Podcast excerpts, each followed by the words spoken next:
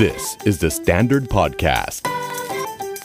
สวัสดีค่ะจุนจูนพัชชาภูลพิริยะค่ะ และนี่คือรายการ New Year New You My First Time พอดแคสต์ที่จะทำให้ปณิธานปีใหม่ของคุณเป็นจริง เพราะปณิธานปีใหม่จะสำเร็จได้ ต้องเริ่มจากการมีครั้งแรก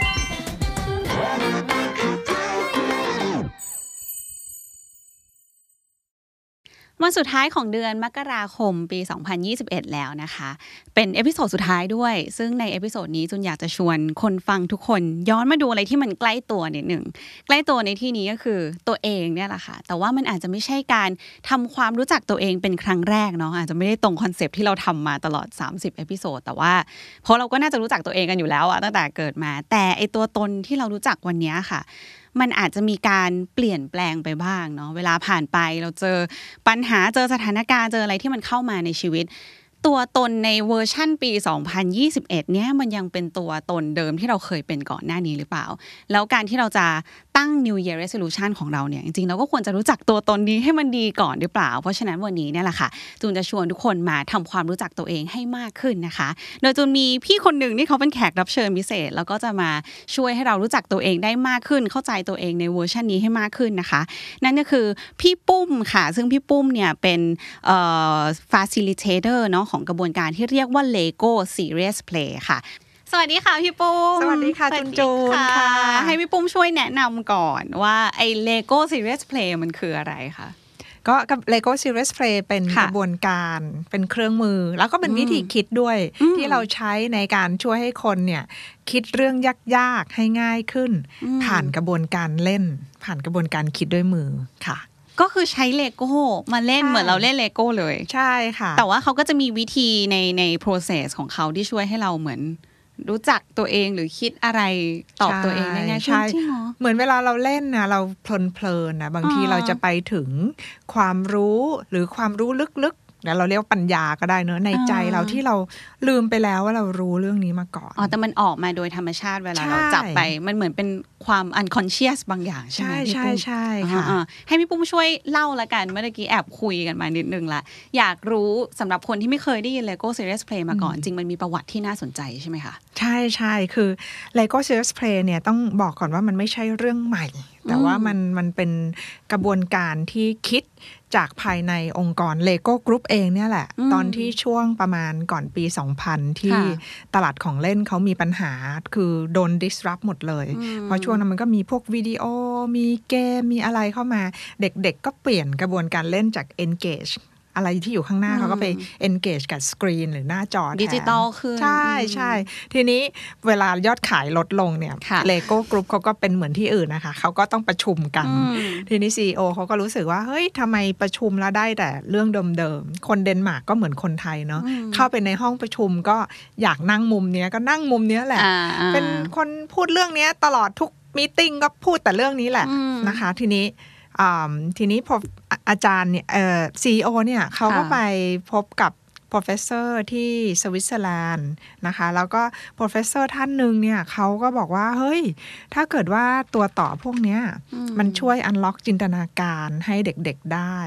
ทำให้เด็กๆมองเห็นคำตอบที่หลากหลายได้นะทำไมเราไม่เอามาใช้ในห้องบอร์ดรูมนะคะ ห้องประชุมบอร์ดอืมดังนั้น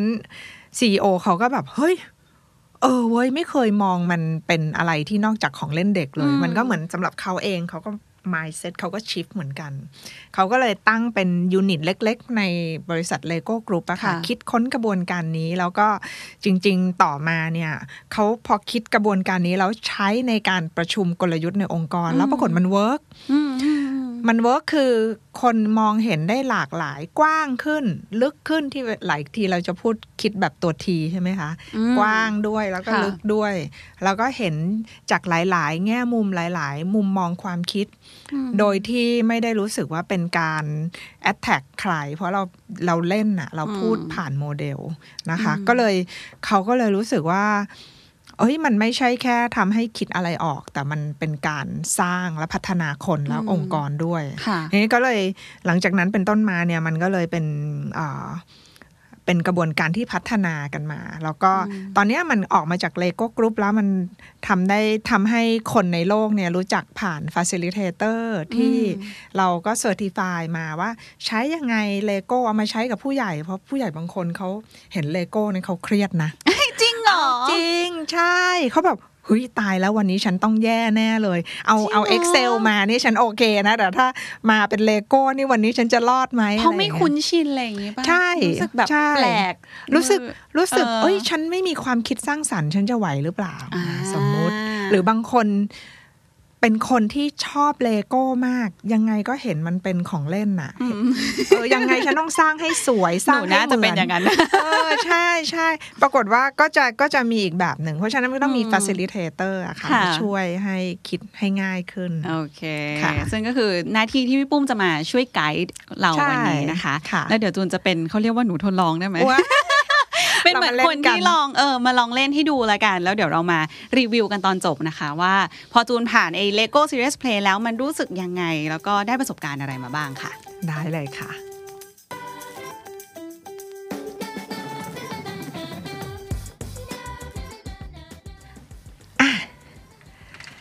สองศูนย์สองหนึ่งถ้าเราทำได้ดีที่สุดเลยเนี่ย จูนปรารถนาอยากจะเห็นเวอร์ชัน OS ใหม่จูนจูนนี่เป็นยังไงคะจบปีเออสองศูนย์สองหนึ่งหรือว่าอีกสองอีกสองปีข้างหน้านะคะ ก็ organize มากตรงขึ้นไหนค่ะตรงไหนออกกันไหนหนูจัดสวนเมื่อตะกี้แต่หนูยังอ่าจัดไม่เสร็จแสดงว่าก็เป็นคนไม่ organize ก็พยายามแบบจัดอะไรให้มันเป็นระเบียบเข้าทางมากขึ้น แล้วก็ หนูจะ เออเขาเรียกว่าอะไรอะทำให้เก่งให้เท่ากับ สามีค่ะ ก็คงแบบเก่งขึ้นเหนื่อยขึ้น แต่ว่าก็เหมือนแบบเพราะหนูรู้สึกว่าเหมือนตอนนี้หนูมีความเป็นเด็กอยู่ตลอดเวลาทั้งในเรื่องการจัดการทางอารมณ์หรือว่าการแบบความเป็นเด็กบางอย่างเหมือนกูบอลไอแลนด์ในหัวหนูทำงานดีมากเหมันหนูเป็นแบบคนแบบอย่างเงี้ยตลอดเวลาแล้วแบบ บางทีถ้าต่อไปหนูต้องมีครอบครัวต้องมีลูกอะไรอย่างเงี้ยห นูก็คุยตลอดว่าเออจะทำไงวะถ้ามีลูกแล้วหนูยังเป็นคนแบบบ้าบอแบบนี้อยู่อะไรอย่างเงี้ยก็เลยมาเปลี่ยนเป็นใช่ใส่มงกุฎแทนใช่ก็เลยคิดว่าอยากแบบต้องต้องเป็นผู้ใหญ่มากขึ้นอืมแล้วก็อันนี้พยายามสร้างบ้านค่ะ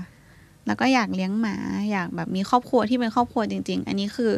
ลูกสองคน อันนี้เป็นคลิปเป็นแบบเป็นเบาะนอนให้ลูก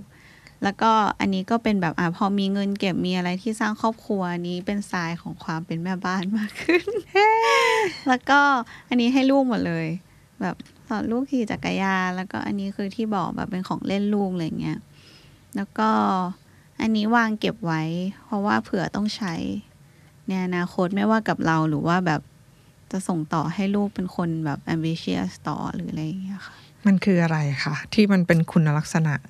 อะไรบางอย่างให้ความแบบความตั้งเป้าแล้วต้องทำให้ได้อะไรเงี้ย ก็อยากอืมยังอยากยังอยากให้ให้ลูกเป็น แต่ไม่อยากกดดันลูกนะแต่ก็คือแบบไม่ไม่ได้บังคับว่าลูกจะต้องแบบเป็นแบบนี้แต่หมายถึงก็วางเผื่อไว้ ถ้าสมมุติว่าอยากจะต่อยอดถ้าอยากจะทำอะไรก็ก็จะได้มีมีสิ่งนี้เอาไว้อะไรเงี้ยอืข่าวดีคือค่ะถ้าเราเห็นมันชัดขนาดเนี้ย มันเริ่มเป็นจริงแล้วมันเพราะว่าสิ่งที่มันเป็นจริงในสมองเราอะค่ะ มันเป็นจริงในในในความเป็นจริง reality สำหรับเราแล้วนะ เพราะเราได้สร้างมันขึ้นมานะคะ เราได้สร้างอาจจะดูเป็นเวอร์ชันอนาคต แต่วันนี้เราได้ reconfigure มันแล้ว เพราะฉะนั้น step แรกเนี่ยได้ เกิดขึ้นแล้วเมื่อนาทีที่แล้วนะคะ สาธุค่ะ ใช่ congratulations นะคะ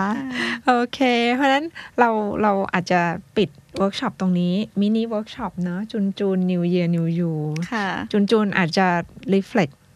ให้ฟังนิดนึงได้ไหมคะ ประสบการณ์ความรู้สึกอืมที่ทำเนี่ย มันเกิดอะไรขึ้นบ้าง หนูรู้สึกว่า หลักๆ เลยคือ โอเค ที่เจอตอนแรกก่อนคือไม่กล้า ไม่ไม่กล้าคิดไม่กล้าหยิบ แบบไม่รู้ว่า เพราะเหมือนปกติหนูอาจจะเป็นคนที่มีกระบวนการคิดก่อนจะลงมือทำอะไรคือวางแผนก่อน คิดก่อนว่าเดี๋ยวจะทำอย่างนี้หนึ่งสองสามสี่แต่ด้วยแบบเอ่อ process ของเวิร์กช็อปที่มีเวลากระชั้นแล้วมันต้องทำเลยอะไรอย่างเงี้ยใช่ก็เลยอาจจะทำให้ใช้มือไปก่อนหยิบไปก่อนอะไรอย่างเงี้ยค่ะอ่าซึ่งซึ่งก็เป็นวิธีการคิดแบบใหม่ดี ที่เป็นการวิธีการลงมือทำแบบใหม่ดีที่ที่ไม่รู้ตัวเท่าไหร่ ตอนแรกเหมือนเออหนูก็มองมันมันมันลิเทอรัลเนาะหนูอาจจะคิดว่าเออก็อยากได้บ้านไงอะไรเงี้ยค่ะ ก็เลยสร้างบ้านมาตั้งแต่อันแรกหรือเปล่า แต่ว่ามานั่งคิดจริง ๆ มันคือ เหมือนหนูเป็นคนติดบ้านมากตั้งแต่เด็กอะไรเงี้ย ให้ความสำคัญกับตัวครอบครัวหรืออะไรบางอย่างที่เรารู้สึกว่ามันคือความ stable อะมันคือความ มันคือความปลอดภัยที่เรามีมีเกาะกำบังนี้ เกาะกำบังในที่นี้คือทั้งตัวบ้านที่มันแบบแปลตรงๆเนาะไปจนถึงการที่เรามีครอบครัวที่เหมือนอยู่รอบๆเราคอยคอย ปกป้องเราอยู่อะไรอย่างเงี้ยค่ะเหมือนเหมือนเออ มันน่าจะเป็นตัวแทนแบบนั้นมากกว่า ตั้งแต่บอร์ดแรกเราก็ให้ความสำคัญกับสิ่งนี้ ยิ่งพอมาบอร์ดนี้เราก็คือแบบโฟกัสที่สิ่งนี้มาก ๆ อะไรอย่างเงี้ย ทั้งครอบครัวที่เราเคยมีที่เรามองมันเป็นบ้านหลังแรกของเราจนถึงแบบ ในอนาคตที่กำลังจะสร้างบ้านหลังใหม่ ซึ่งมันก็คือครอบครัวใหม่ มันคือรากฐานใหม่ที่เราคิดว่าแบบเออต่อไปนี้มันจะเป็นเกาะกำบังเป็นความสบายใจอีกอีกก้อนหนึ่งให้เราอะไรแบบนี้ค่ะมันน่าจะตีความประมาณนั้นด้วย แล้วในเชิงของความรู้สึกล่ะคะ อารมณ์ความรู้สึกพอเราเห็น อันนี้เหมือนเราอืมฉายโปรเจคเตอร์จากข้างในเราออกมาข้างหน้าเนอะอันนี้เป็นแบบเราเป็นครั้งแรกเรา present ตัวเองให้ตัวเองดู จูนจูนเห็นเรารู้สึกยังไงคะ happy ค่ะ คือสมมุติว่าบอกว่าพอเนี่ยจะมีลูกจะมีบ้านเหมือนคำว่าจะมีลูกจะมีบ้านที่เป็นตัวหนังสือ หรือเป็นแบบปริ้นก็ตามมันดูเป็นเรื่องใหญ่และดูเป็นเรื่องยากอะแต่ว่าเหมือนพอมันอยู่ในรูปแบบเลโก้แล้วรู้สึกว่าแบบเอ้ยได้อะไรเงี้ย รู้สึกแบบ เออมองแล้วก็ happy ดี แล้วก็อยากทำให้มันได้อะไรเงี้ยค่ะ เหมือนเซนส์ความซีเรียสมันหายไปนิดนึงอะไม่ไม่รู้ทำไมแล้วหนูก็ก็ว่าก็น่าจะเป็นผลดี เพราะว่าถ้าเรา visualize มันออกมาได้แล้วไอ้เรื่องจริงมันก็คงไม่ได้ยากเท่าไหร่แล้วอะค่ะ ใช่เลย เพราะฉะนั้นอันเนี้ยเดี๋ยวเราก็จะต้องถ่ายรูปไว้ค่ะแล้วจุนจุนก็ไปติดตรงที่จุนจุนเห็นได้บ่อยอ่าๆใช่ เพราะยิ่งเราลองดูมันบ่อยๆอะค่ะ มันก็จะ พาเราให้อยู่ใน track ที่เราจะไปอืมหลายครั้ง New Year Resolution นะเราเราไม่ได้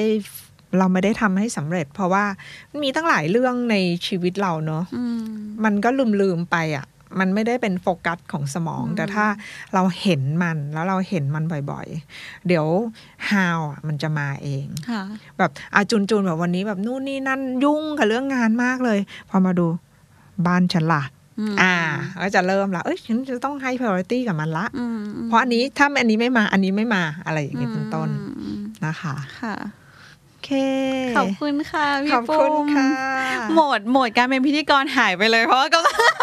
เข้าสู่แบบอีกสภาวะหนึ่งจริงๆโซนเอาไปแล้ว ฝากพี่ปุ้มอย่างสุดท้ายแล้วกันค่ะ ใครที่ค่ะเขาดูตอนนี้ฟังตอนนี้แล้วรู้สึกว่าอยากรู้จักตัวเองมากขึ้นอะไรอย่างเงี้ยพี่ปุ้มคิดว่าวิธีที่อาจจะไม่ต้องถึงเวิร์กช็อปแบบนี้ก็ได้อืมคุยกับตัวเองยังไง หรือมีคำถามอะไรที่เริ่มถามตัวเอง เพื่อจะนำพาไปสู่การรู้จักตัวเองให้ดีขึ้นค่ะอืมนะคะ ก่อนอื่นเลยเนี่ยเราต้อง ออกแบบสเปซในการคิดของเราก่อนเนาะอืมอย่างวันนี้เราทำกันตอนเช้านะคะ วันไหนที่เราไปอยู่ในธรรมชาติ หรือเราไปอยู่ในอะไรที่แบบ เมื่อคืนนี้นอนมาดีอืมๆอารมณ์ดีๆ หัวเพลินๆ ไปนั่งในสวนอย่างนี้ก็ได้ อันนี้คืออมสเปซอย่างนั้นต้องมาก่อนนะคะ สมองในการคิดมันก็จะพร้อมค่ะแล้วก็ เอ่อเป็นช่วงเวลาที่เรา dedicate ให้เวลากับมันจริง ๆ คือจะไม่ใช่ว่าแบบ อุ๊ยเดี๋ยวต้องมีเมลเช็คเดี๋ยวเมลต่อไปนี้อ่าต้องไปประชุมต่ออะไรอย่างเงี้ยมันก็จะไม่ได้อืมถ้าพอเราสร้าง space ตรงนั้นแล้วเนี่ยเราอาจจะโค้ชตัวเองก็ได้โค้ชตัวเองเหมือนกันตั้งคำถามตัวเอง ทบทวนตัวเองอะค่ะ แบบ เออ ทุกวันเนี้ย เราคิดว่าเรา เป็นยังไงบ้าง เราเราคือใครถ้าเราไม่ได้นึกถึงว่าเราเป็นจบอะไรมาอืมเราทำอาชีพอะไรตัวเราเนี่ยคุณลักษณะในตัวเราเนี่ยมีอะไรบ้าง บางคนอาจจะใช้เป็นการเขียนก็ได้ เขียนแบบเร็วๆว่าเรามีคุณลักษณะอะไรบ้างแบบเขียนมาให้เต็มหน้าเลย อาจจะไม่ต้องเป็นอืมลิสต์ แต่ว่าแบบเต็มไปหมดเลยก็ได้ บางคนอาจจะใช้วิธีการแมกกาซีนก็ได้เห็นเป็นภาพ คือ หลักใหญ่ใจความคืออย่าไปเก็บมันไว้ในนี้ ถอดอ๋อพมันยายาอมอกมาถ่ายให้ทอเห็ดนออกมาใช่ ให้เราเห็นก่อนว่าเราคิดว่าเราเป็นยังไงอืมนะคะ และยิ่งถ้าเราเห็นเนี่ยมันจะ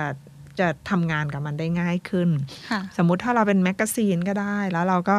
เราลองมาจัดวางดูว่าอะไรมันอยู่ตรงไหนอ๋อเปิดนนี้ยเอามันเลยยู่เจออะไรใกล้ชอบก็ตัดใช่มาตัดหรือเจออ่าคำอันเนี้ยแบบว่าเอ้ยมันสะท้อนเรานะอ่าปัจจุบัน แต่เวลาเราคิดเนี่ยต้องคิดให้เป็นระบบ คือค่ะตอนที่คิดปัจจุบันก็ปัจจุบันอ่าอ่าอย่าไปคิดว่าฉันอยากเป็นอะไร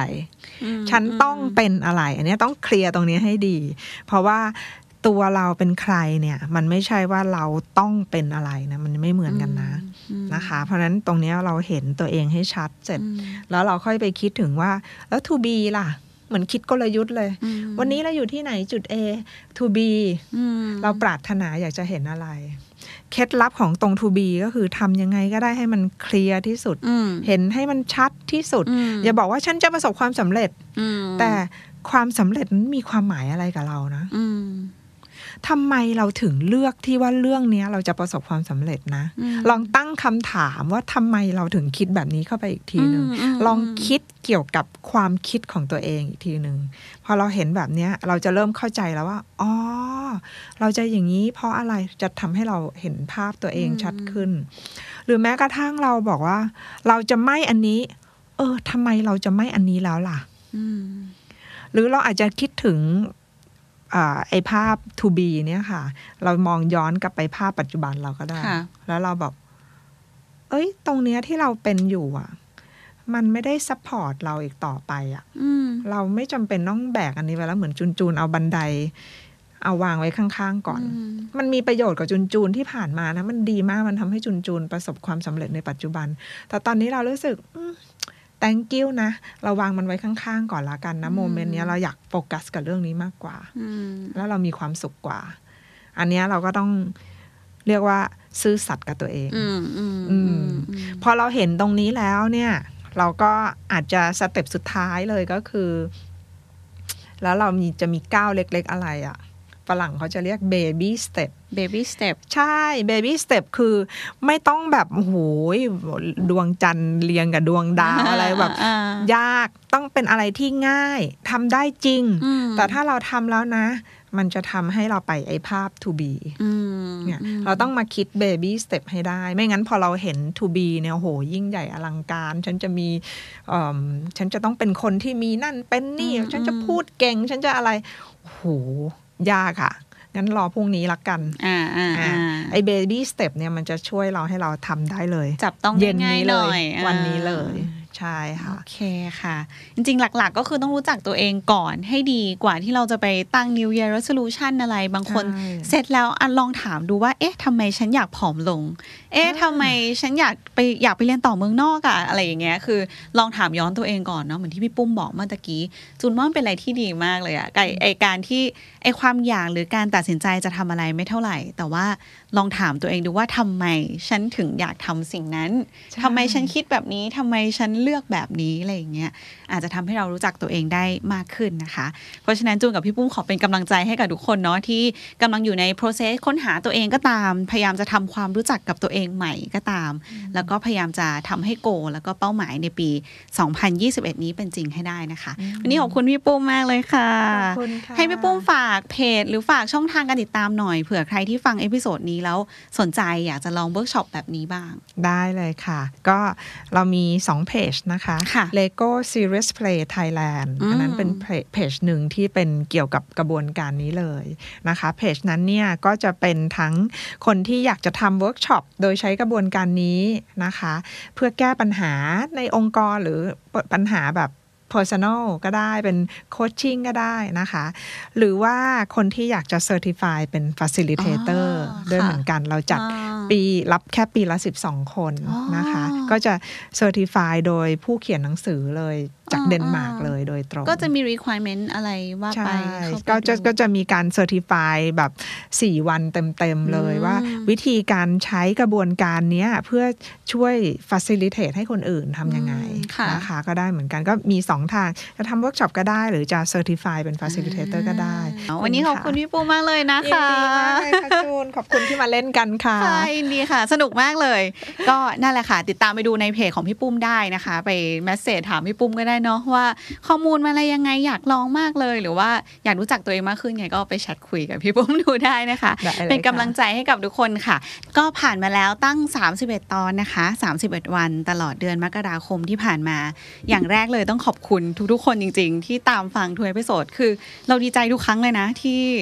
มีคน message เข้ามาหรือว่า comment ก็ตาม หรือว่าจริงๆมีเพื่อนที่แบบฟังอยู่จริงๆอะ่ะแล้วก็มาบอกก็แบบเฮ้ยชอบมากทำตามข้อนี้ข้อนี้เลยชอบ episode นั้นนี้มากจริงๆ ก็ขอบคุณมากค่ะ ดีใจดีใจจริง ๆ แล้วก็เป็นกำลังใจให้ ขอให้ปีนี้ผ่านไปทุกคนแข็งแรงทางด้านจิตใจแล้วก็ร่างกายอะค่ะ วันนี้จูนแล้วก็ The Standard Podcast New Year New You My First Time ไปแล้วนะคะ สวัสดีค่ะ สำหรับคนที่ชอบฟังพอดแคสต์ทาง YouTube ฝากกด subscribe ช่อง The Standard Podcast พร้อมทั้งกดกระดิ่งเพื่อเตือนเวลามี episode ใหม่ ๆ ด้วยนะคะ ติดตามฟัง New Year New You My First Time พอดแคสต์ที่จะทำให้ปณิธานปีใหม่ของคุณเป็นจริง เพราะปณิธานปีใหม่จะสำเร็จได้ ต้องเริ่มจากการมีครั้งแรกค่ะ